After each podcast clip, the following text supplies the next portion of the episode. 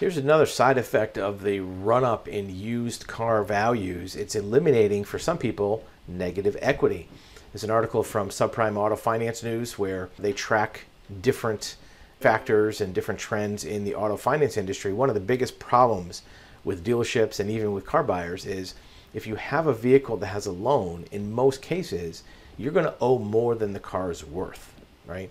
So if you have a car that's let's say worth 10,000 and you owe 15,000, if you go to trade it in, that negative equity or that negative 5,000 has to be added onto the new car. And sometimes that's a challenge because you know the lender might not want to finance that much on the new car or the pre-owned car that you're replacing it with.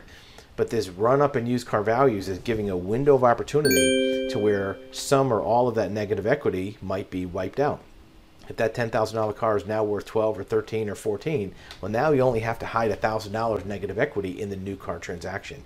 This is a really good opportunity for people who are in a vehicle that they don't really like, that has a loan on it, that they want to flip, where now they might be able to be closer to zero negative equity or break even equity to get into a new car. And usually on a car purchase, the dealer can find a way to, to handle couple thousand dollars of negative equity, maybe a little bit more on some uh, vehicles.